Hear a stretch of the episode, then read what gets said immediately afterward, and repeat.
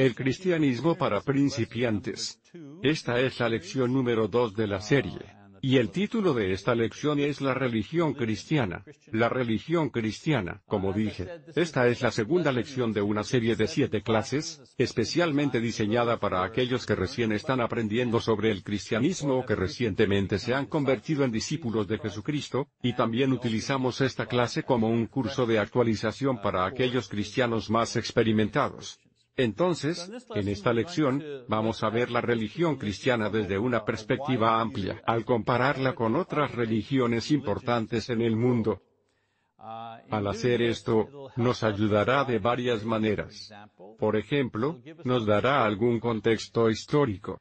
Podremos ver dónde el cristianismo, como religión, se ajusta a la historia general de la humanidad, y también a la historia de otras religiones, porque el cristianismo no solo existe en el vacío. Quiero decir, hay otras religiones que se estaban formando al mismo tiempo que se estaba formando el cristianismo, así que lo pondremos un poco históricamente donde encaja. También, nos da una comprensión al examinar el cristianismo junto a otras religiones y sus ideas principales podremos entender mejor las afirmaciones, las enseñanzas y los beneficios de la religión cristiana, y enfatizo los beneficios de la religión cristiana. Realmente ves la ventaja del cristianismo cuando lo comparas con otras religiones, y luego, como mencioné, aprecio. A menudo no apreciamos el valor de lo que tenemos hasta que lo comparamos con otra cosa similar. El valor de la religión cristiana se hace más evidente cuando se compara con las enseñanzas, y las afirmaciones de otras religiones del mundo. Al final de este estudio, espero que la clase no solo comprenda mejor el cristianismo, sino que también aprecie su valor incalculable en su vida, mi vida, la vida de cualquiera que siga a Jesús. Muy bien, cuando estamos estudiando o hablando de las religiones del mundo, mucha gente piensa que hay literalmente cientos de diferentes religiones, incluso miles de grupos y creencias en el mundo, cuando, de hecho, en realidad solo hay una docena. Solo hay una docena de religiones organizadas, si se incluye también lo que se llama religiones primitivas. El diccionario define la religión del hombre como la expresión de su reconocimiento de lo divino, la expresión del hombre de su reconocimiento de lo divino. Los escritores de la Biblia usaron la palabra religión para describir las ceremonias que los judíos hicieron al expresar su fe, Hechos 26 2.5. Cuando hablamos de las religiones del mundo, nos referimos a las diferentes formas en que la humanidad se ha desarrollado para expresar su conciencia de que hay algo más que él mismo. Generalmente algo más elevado que él mismo, aquí en este mundo. Ahora, aquí en esta sala de esta clase, creemos que el cristianismo no es una religión hecha por el hombre, sino más bien una religión que Dios nos ha dado. Pero para el propósito de esta clase, voy a poner nuestra fe, nuestra religión, junto con otras religiones para ver dónde encaja histórica y teológicamente. ¿De acuerdo? Así que no se molesten si simplemente llamo al cristianismo. Me refiero a él y lo describo de la misma manera que estoy describiendo el hinduismo, o el budismo, o lo que sea. ¿De acuerdo? Es la forma en que se estudia la religión organizada. ¿De acuerdo? Ahora hay muchas filosofías y movimientos que van y vienen a lo largo de la historia, que tienen un impacto en la sociedad, pero no son necesariamente religiones. Hace varias décadas, el movimiento de la nueva era barrió los Estados Unidos. El movimiento de la nueva era, una combinación de ideas de las religiones y filosofías existentes. El comunismo es un sistema político, un movimiento ideológico, pero no es una religión. El naturalismo, que es la consecuencia del ateísmo. El naturalismo trata de explicar el mundo sin Dios. No es una religión, es una filosofía. Y por supuesto, el relativismo, que es la filosofía de hoy, la filosofía popular.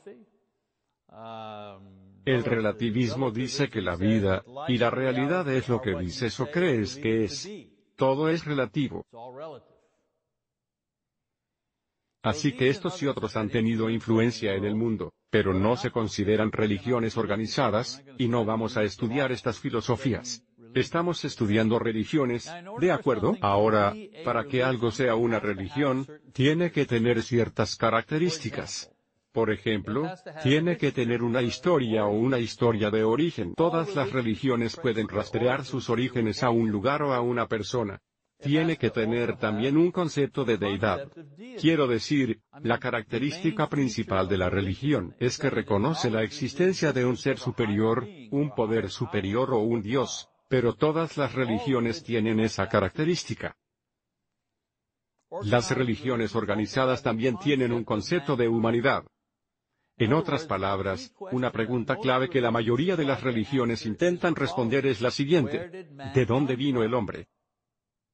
¿De dónde vino el hombre? Y cada religión tiene una explicación de algún tipo para responder esa pregunta. ¿De dónde vino el hombre? La religión organizada tiene un concepto de salvación. No importa qué religión, cada una de ellas tiene su propia respuesta al problema de la condición humana. Y algunas de ellas ofrecen una mejor existencia. Lo llamamos salvación dentro del cristianismo, pero todas las religiones ofrecen una forma mejor de ser. Su concepto de salvación. Las religiones organizadas tienen un concepto de adoración. La mayoría de las religiones ofrecen sus propias ceremonias que expresan su fe. Y que las personas lo hacen individual o colectivamente, pero todas las religiones tienen esta característica. Las religiones organizadas tienen escrituras. Las religiones mantienen registros de sus fundadores, la enseñanza de sus fundadores, su historia, su adoración. Tienen algún tipo de libro sagrado. Y las religiones organizadas también tienen una geografía básica. En otras palabras, la mayoría de las religiones tienen ciertos países donde empezaron, donde florecieron y donde ejercieron su influencia. No todas las religiones organizadas exhiben cada una de estas características, y verán eso a medida que las examinemos, pero la mayoría de las religiones organizadas tienen una mayoría de estas características en común. Ahora, la naturaleza de nuestro estudio será comparar las diferentes religiones del mundo según estas categorías. Así que imagina, en la parte superior, tenemos las diferentes religiones, las 11 o 12 religiones diferentes, y vamos a examinar, para cada religión, vamos a examinar muy brevemente la historia de su origen, su concepto de la deidad, su concepto de la humanidad, su concepto de salvación, de adoración, de las escrituras, donde están geográficamente. Así que es como un gráfico. Todas las religiones están en el, disculpa, las religiones aquí en la parte superior, y luego en el lado están todas las categorías. Y la belleza de este tipo de estudio es que puedes ver todas las religiones principales y ver, de lado a lado, lo que creen acerca de la salvación. Puedes compararlos, como son sus escrituras, como es su concepto del hombre, Así que esto es, lo que estamos haciendo aquí en esta clase, una lección que le estamos dedicando. Es un breve estudio de la religión comparativa, realmente condensado en una sesión, ¿de acuerdo? Ahora, antes de discutir las principales religiones del mundo, creo que sería útil hablar, solo por un momento, sobre lo que se llama religiones primitivas, religiones primitivas. Estos no encajan en el patrón de las principales religiones mundiales organizadas. Sin embargo, son ideas, ideas religiosas, practicadas por muchas personas en el mundo antiguo, e incluso en la sociedad actual, pero de maneras muy diferentes y desorganizadas en diferentes lugares.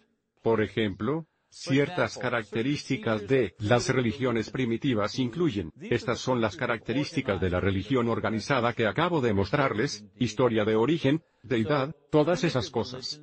Así que las religiones primitivas también tienen ciertas características. La primera característica es una fuerte creencia en la magia. Ahora podríamos tomar una sesión completa para hablar sobre magia, pero el concepto básico de magia es que una persona está haciendo algo en el mundo físico que afecta a algo que está ocurriendo en el mundo espiritual. y generalmente para su beneficio. Esa es toda la idea de la magia. Alguien en el mundo físico está manipulando algo que está ocurriendo en el mundo espiritual para su ventaja o en contra de alguien más, pero eso es lo que es la magia. No estamos hablando de magia en el mundo del espectáculo. Eso es espectáculo. Estamos hablando de verdad, lo oculto, ¿de acuerdo? Este tipo de magia. Así que las religiones primitivas tienen un fuerte cuerpo de magia. En la religión primitiva, por lo general no hay dioses individuales, ni dioses, ni poderes. Son espíritus, son fuerzas, ¿de acuerdo? Y luego, una tercera cosa acerca de las religiones primitivas es que se practica en varias formas, y las diferentes religiones usan ideas diferentes. Por ejemplo, algunas religiones primitivas usan animismo. En otras palabras, creen que ciertos objetos están habitados por espíritus. Así que alguien dice mi amuleto de la suerte. Bueno, si están hablando de su amuleto, eso es animismo. Piensan que hay algún poder espiritual que mora en un objeto físico.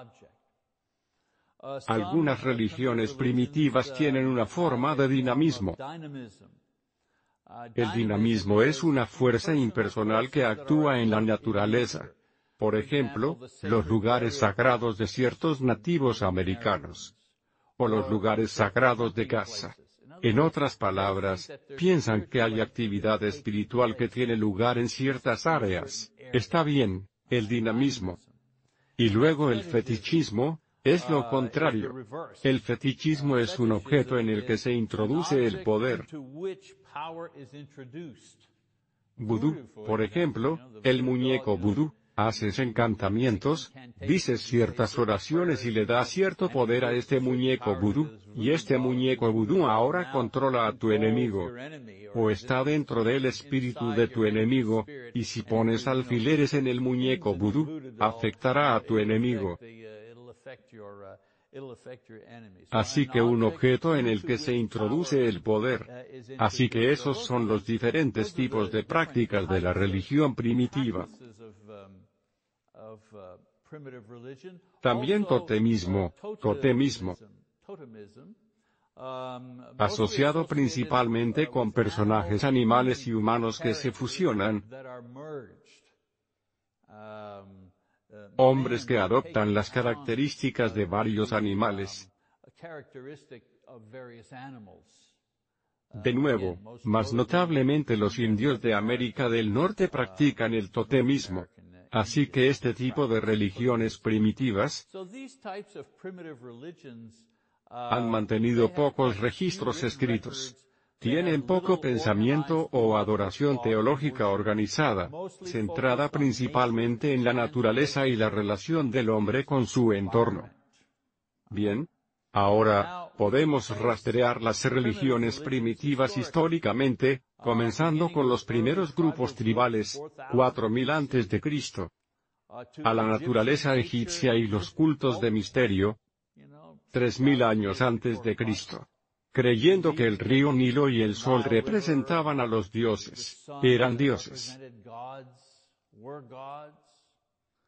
Los babilonios introdujeron la magia y la astrología en la mezcla. Leerían órganos internos.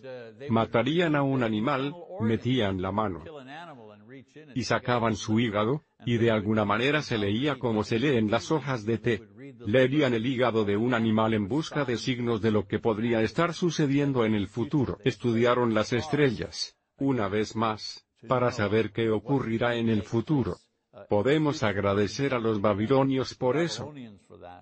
La cultura griega comenzó con la religión de naturaleza primitiva, y evolucionó a través de una etapa mitológica, donde tenían muchos dioses, a una etapa filosófica, donde la razón y la lógica se hicieron cargo, y terminaron como una mezcla con la mitología del estilo romano. En otras palabras, los romanos tomaron a los dioses griegos y les dieron nombres romanos. Así que Zeus, el dios griego Zeus, se convirtió en el dios romano Júpiter. ¿De acuerdo? Así que los romanos mezclaron la mitología griega con sus propias religiones primitivas de la naturaleza. Con el tiempo, la religión romana fue eclipsada por el cristianismo en el siglo III y IV. Sin embargo, aún se ven rastros de la antigua religión primitiva romana en la forma católica del cristianismo con sus santos e imágenes, velas, prácticas místicas. Todo esto son vestigios de la religión primitiva romana. Nada de eso está en la Biblia. Nada de esto proviene de la enseñanza de la Biblia. Ahora, menciono las religiones primitivas porque todavía se practican en muchos países hoy en día. Como digo, el vudú practicó en Haití, y los nativos americanos continúan practicando. Muchos de ellos, sus religiones primitivas aquí en América, y muchas ideas de las religiones primitivas están recirculando hoy en otras formas. Como mencioné, hace varias décadas, el movimiento de la nueva era. Hoy, el énfasis en la preeminencia del medio ambiente. Hasta el punto donde el medio ambiente es casi sagrado.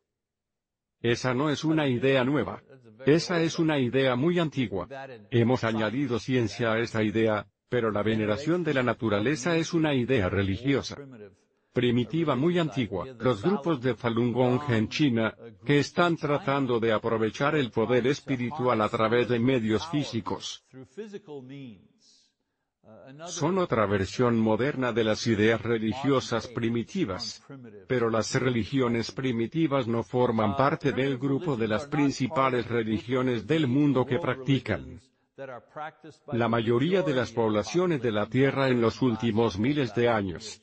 Ahora nos centraremos en las principales religiones organizadas del mundo, pero quería hablar un poco sobre las religiones primitivas en caso de que alguien te haga una pregunta sobre estas cosas, al menos sabrás en qué categoría encajan. Muy bien, las principales religiones, como mencioné anteriormente, sin contar las religiones primitivas, solo hay unas once religiones organizadas en el mundo, y generalmente se enumeran en términos geográficos en función de dónde comenzaron. Entonces, si vas a la universidad y tomas un curso de religión comparativa, por ejemplo, y te preguntas cómo vamos a estudiar esto, generalmente se clasifican geográficamente.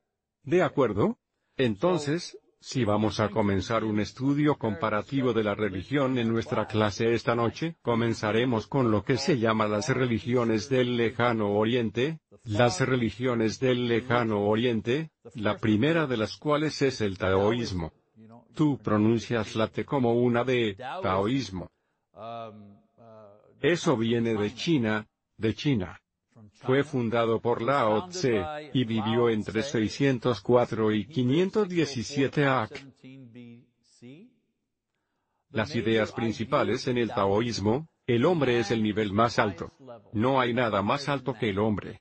Para experimentar a Dios, uno tenía que mirar dentro del hombre y la naturaleza y encontrar el equilibrio en la vida. El yin y el yang. Equilibrio entre el yin y el yang los taoístas rechazan todas las instituciones humanas por contraproducentes. El gobierno, por ejemplo, y las grandes corporaciones, y todo eso, los taoístas rechazan todo eso, porque altera el equilibrio. ¿De acuerdo? La siguiente es el confucianismo, el confucianismo, otra religión, no exactamente una religión como la entendemos, más una filosofía, pero una filosofía aplicada a la sociedad como una religión, ¿de acuerdo? Viene de China, fundada por Kung Fu Tse. Vivió 551 a 478 AC. Las ideas principales en el confucianismo, no hay cielo ni infierno para las personas. La atención se centró en la relación adecuada entre las personas en una sociedad mediante el cultivo de virtudes personales básicas. Y así, la práctica de esta cita de la religión fue el cultivo de estas virtudes, cosas como la sabiduría y la buena moral, y el respeto por los ancianos, y así sucesivamente. Todo esto basado en las enseñanzas de Confucio. Así que es una religión no espiritual. A continuación, Shinto. Shinto procedente de Japón. No hay fundador en Shinto.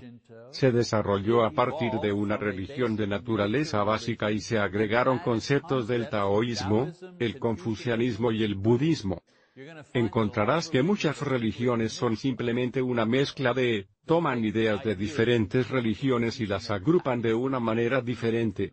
Bueno, Shinto es uno de estos. La idea principal en Shinto es una religión de naturaleza mística que se convirtió en una veneración de la isla de Japón como el centro de la creación con sus líderes como descendientes de los dioses. Y esto explica el fanatismo militar en la Segunda Guerra Mundial.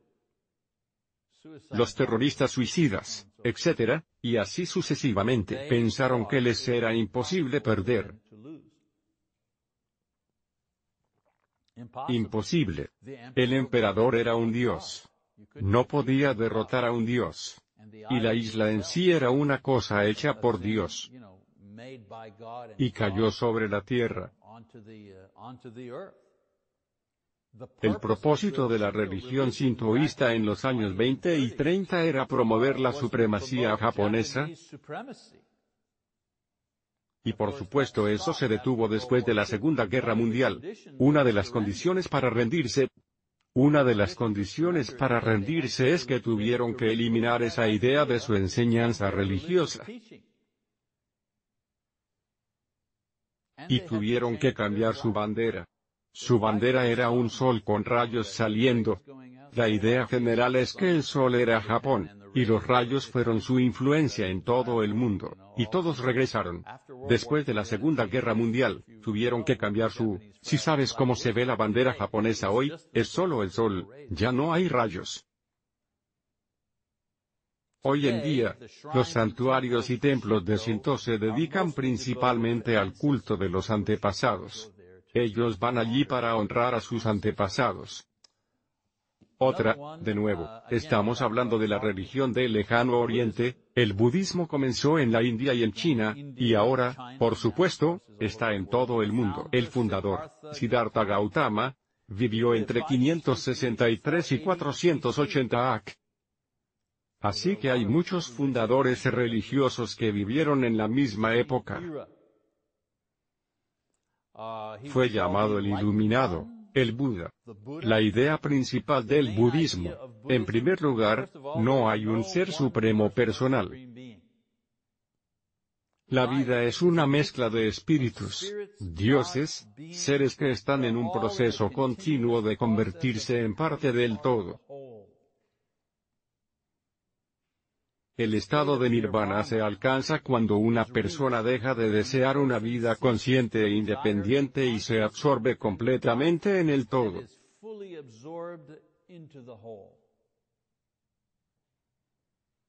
Un dicho budista es que eres como una gota de agua que se absorbe en el océano. Deja de ser él mismo y se convierte en parte del todo utilizan la meditación, el yoga, la abnegación, el estudio. Para alcanzar ese estado de nirvana, ese estado en el que ya no se desea ser ni independiente. El siguiente grupo de religiones. Así que estas son las religiones del lejano oriente, el taoísmo, el confucianismo, el sintoísmo y el budismo. Las siguientes son las religiones orientales la primera de las cuales es el hinduismo, que comenzó en la India. Es la religión organizada más antigua que todavía se practica en la actualidad. Comenzó aproximadamente en el 2000 AC. No hay fundador, evolucionó. Otra religión que evolucionó de la religión de la naturaleza. Por eso hablé de la religión primitiva, porque muchas de las religiones organizadas evolucionaron de las religiones primitivas, y el hinduismo es un ejemplo de eso. Evolucionó de la religión de la naturaleza, y evolucionó a un sistema social que produjo cuatro estratos o castas en la sociedad india, con el sacerdote o los líderes religiosos en la parte superior, y luego descendiendo, la clase Brahman en la parte superior y luego los pobres de abajo. Y no podía salir de una casta a otra.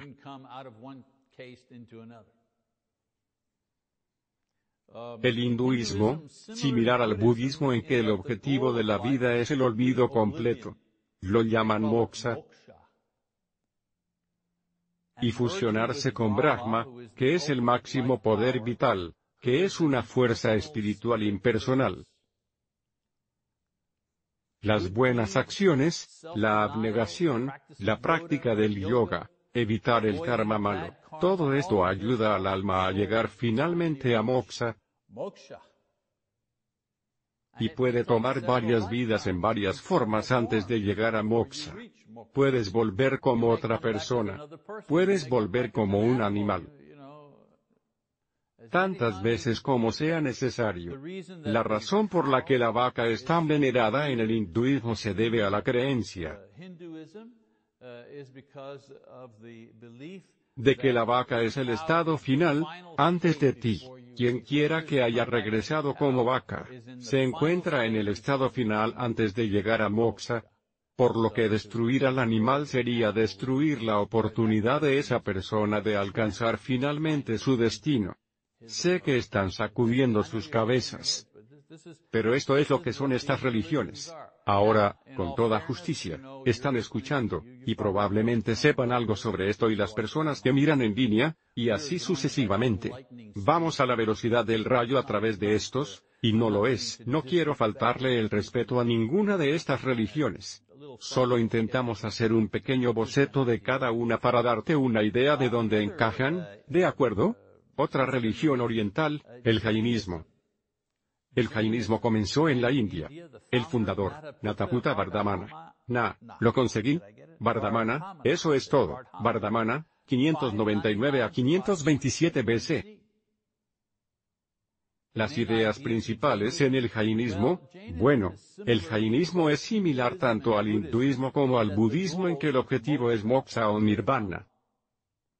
La diferencia, sin embargo, es doble. Una, la única manera de alcanzarla era la autodisciplina y la abnegación, no el conocimiento. En el hinduismo o el budismo, el conocimiento podría llevarte allí. El conocimiento podría llevarte allí. Pero en el jainismo, solo la abnegación podría llevarte a moksha. Y también otra diferencia, una vez que lo alcanzaste, sin embargo, el individuo se convierte en parte del todo, pero no es completamente ajeno. El individuo todavía tiene conciencia.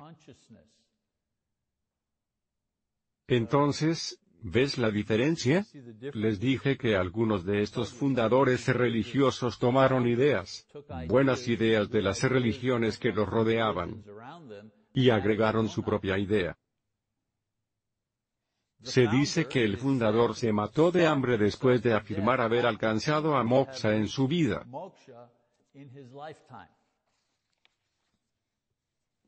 El sijismo, otra religión oriental. El sijismo comenzó en Pakistán. El fundador Nanak, este es uno más moderno, 1469. Vivió entre 1469 y 1558 DC. Ideas principales en el sijismo. Bueno, Nanak vivía en un área que bordeaba a hindúes y musulmanes, por lo que su religión es una combinación de ideas hindúes y musulmanas. Mantuvo la idea de moksha en el hinduismo y de reencarnación. Pero tomó prestado el monoteísmo del Islam. Bien. Y así, en el sijismo, uno llega a moksha a través del amor de Dios y haciendo el bien. Moksha es una experiencia consciente. Tomó prestado eso del jainismo, el judaísmo y el cristianismo, pero de todos modos, tomó prestadas ideas. Rechazó el sistema de castas hindúes. Creía y enseñaba en una sociedad igualitaria. Creía en la hermandad de todos los hombres. El sijismo fue gobernado por una sucesión de gurús, el último de los cuales, Ginde Singh, requirió que todos los devotos agregaran el término Singh, que significa león, a sus nombres y que lleven las 5K, las 5K, las Gs, que es el pelo largo o el turbante, el kanga, el peine, el kach, los pantalones cortos, el kara, el acero, el brazalete y el kirpan, que es la daga o la espada. Y llevar estos cinco artículos era una señal de que pertenecían a esta religión en particular. Una religión muy colorida también, una historia muy interesante. Se convirtieron en excelentes guerreros militares. Fueron contratados por los ingleses como guardaespaldas, y así, Así que esas son las religiones orientales, el hinduismo, el jainismo y el sijismo. Ahora vamos a las religiones del cercano oriente, la primera de las cuales es el zoroastrismo. Entonces, al comenzar las religiones orientales, vamos a estar viendo grupos sobre los que sabemos un poco más, no tanto el primero, el zoroastrismo, fundador de Zoroastro. Las ideas principales detrás del zoroastrismo, se basaron en las visiones de Zoroastro. Fue un monoteísta. Él enseñó que hacer el bien, y evitar el mal lo llevó a Dios en el cielo. Usaron fuego en su sistema de adoración.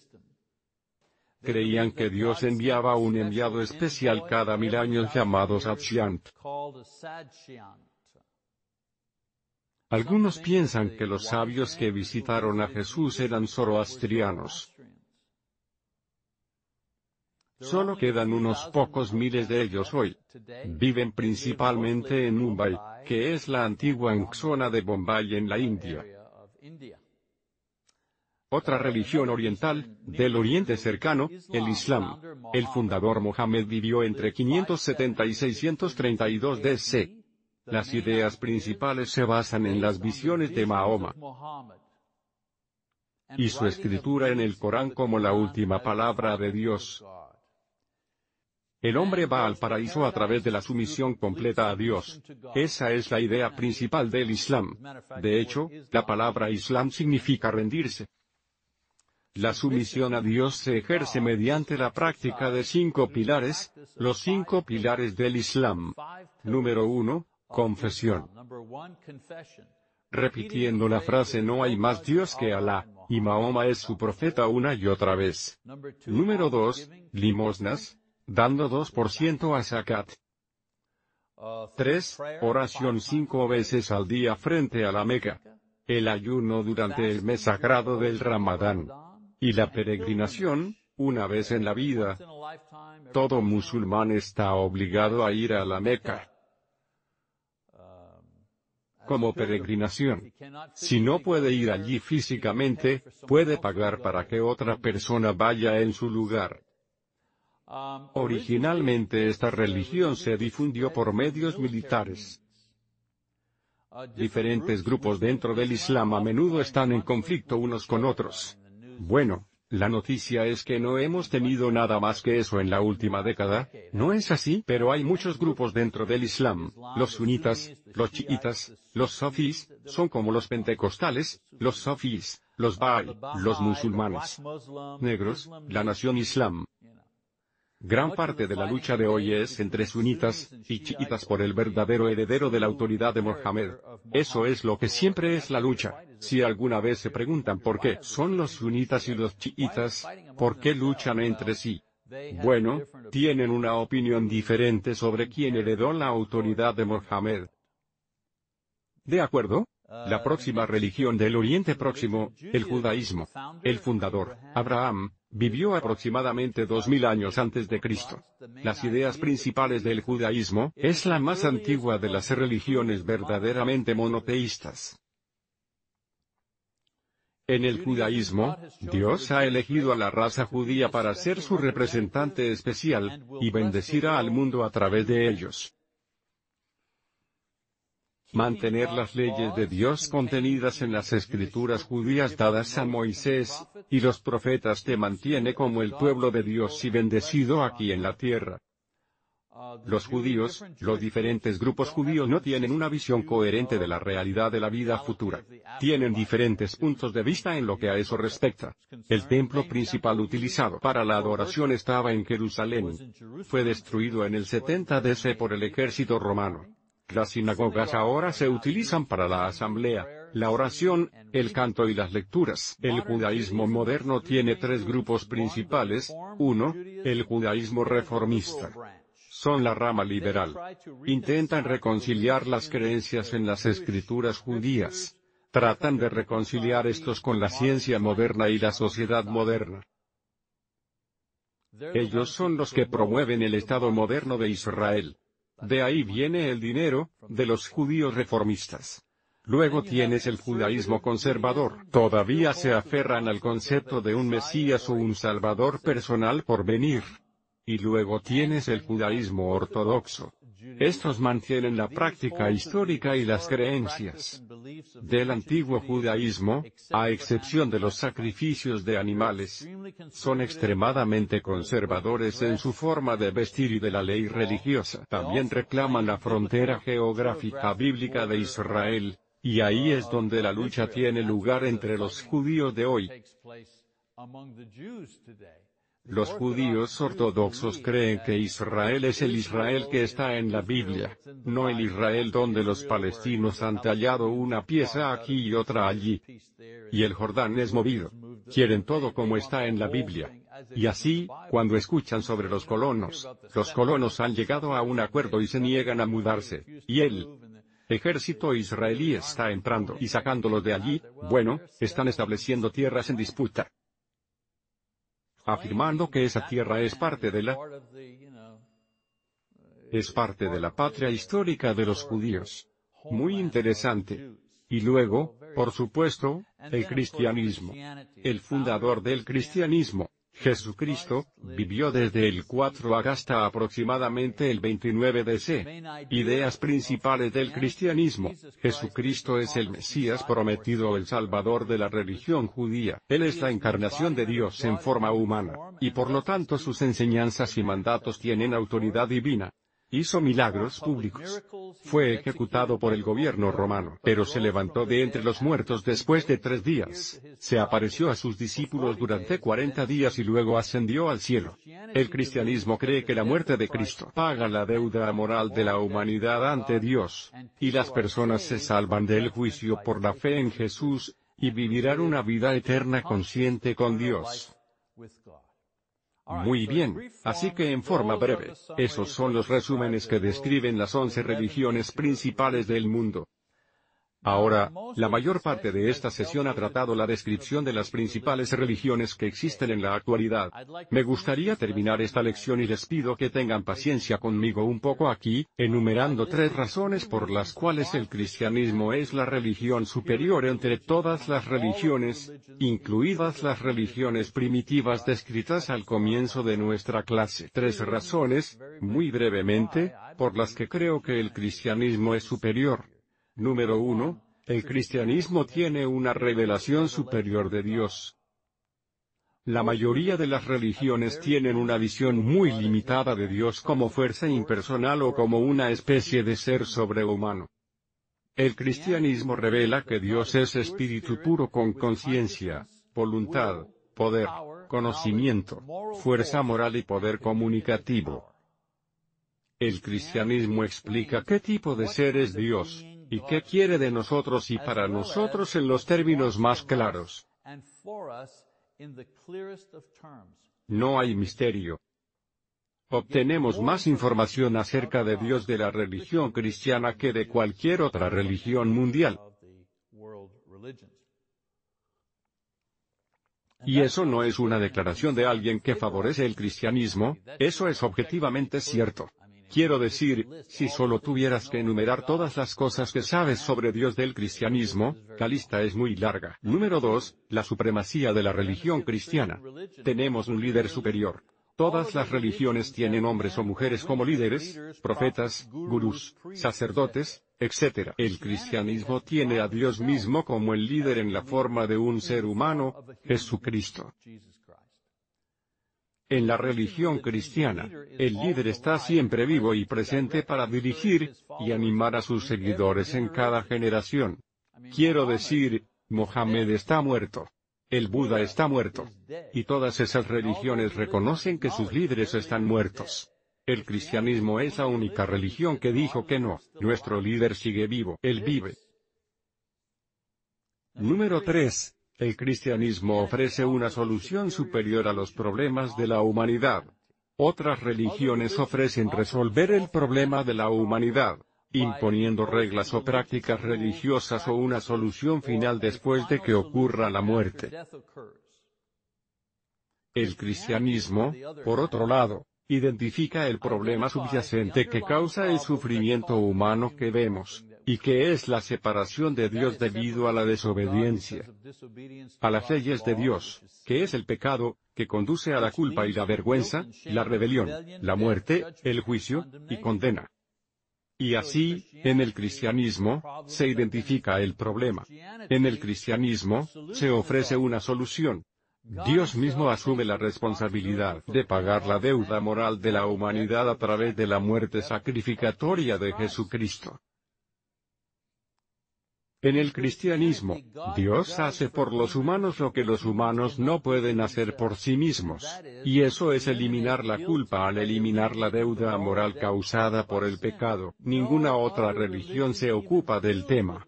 Quiero decir, el budismo niega que exista el pecado. Hinduismo, la enseñanza principal es simplemente para aceptar tu posición y vida tras vida tras vida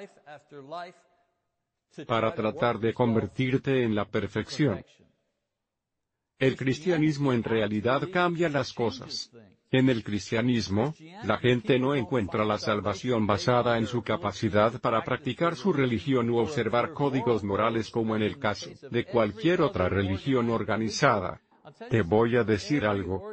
Toda religión organizada que no sea el cristianismo se basa en la ley, en el principio de la ley, tienes que hacer algo.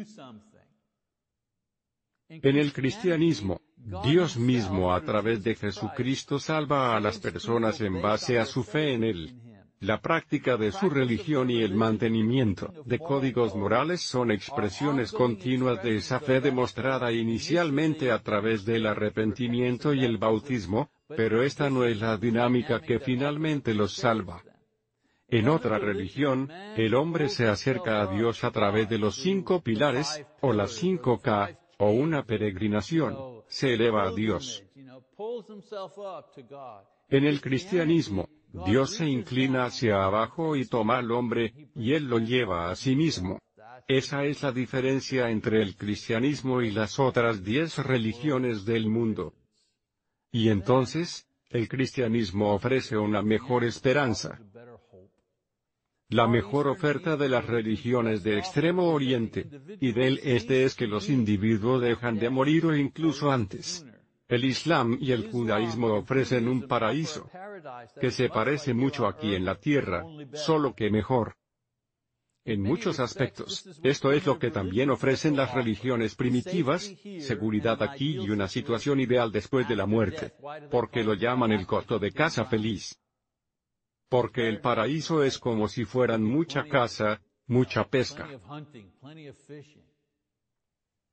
El cristianismo, sin embargo, ofrece a sus seguidores la esperanza de que, mientras viven en la tierra, pueden esperar la libertad de la culpa, la paz mental, las relaciones amorosas con otros creyentes, una mayor comprensión de la mente de Dios y una renovación espiritual, y en los dones de Dios.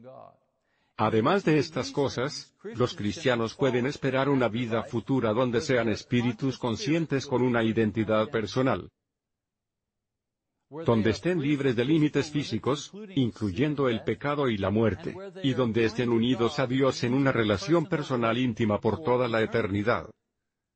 Quiero decir, hay muchas más razones por las que podemos argumentar por qué el cristianismo es superior, el mayor número de seguidores, los registros escritos más históricos, relatos de testigos oculares de la vida de Jesús, un impacto positivo del cristianismo en el mundo. Quiero decir, podríamos seguir y seguir. Pero solo he dado algunos en esta lección para resaltar la naturaleza superior del cristianismo y sus afirmaciones. Y espero que esto sea suficiente para construir su fe y darles seguridad en la religión cristiana. Bien, así que en nuestras cinco lecciones restantes de la serie, examinaremos más de cerca la fe cristiana, y el estilo de vida de quienes la practican. Así que nuestra próxima lección tratará con la Biblia, porque los cristianos creen que la Biblia proviene de Dios. Muy bien, esa es nuestra lección para esta vez. Gracias por permanecer conmigo un poco más de lo habitual, pero cubrimos 12 religiones. Eso es mucho por 35 minutos. Muy bien, nos vemos la próxima vez. Cristianismo para principiantes,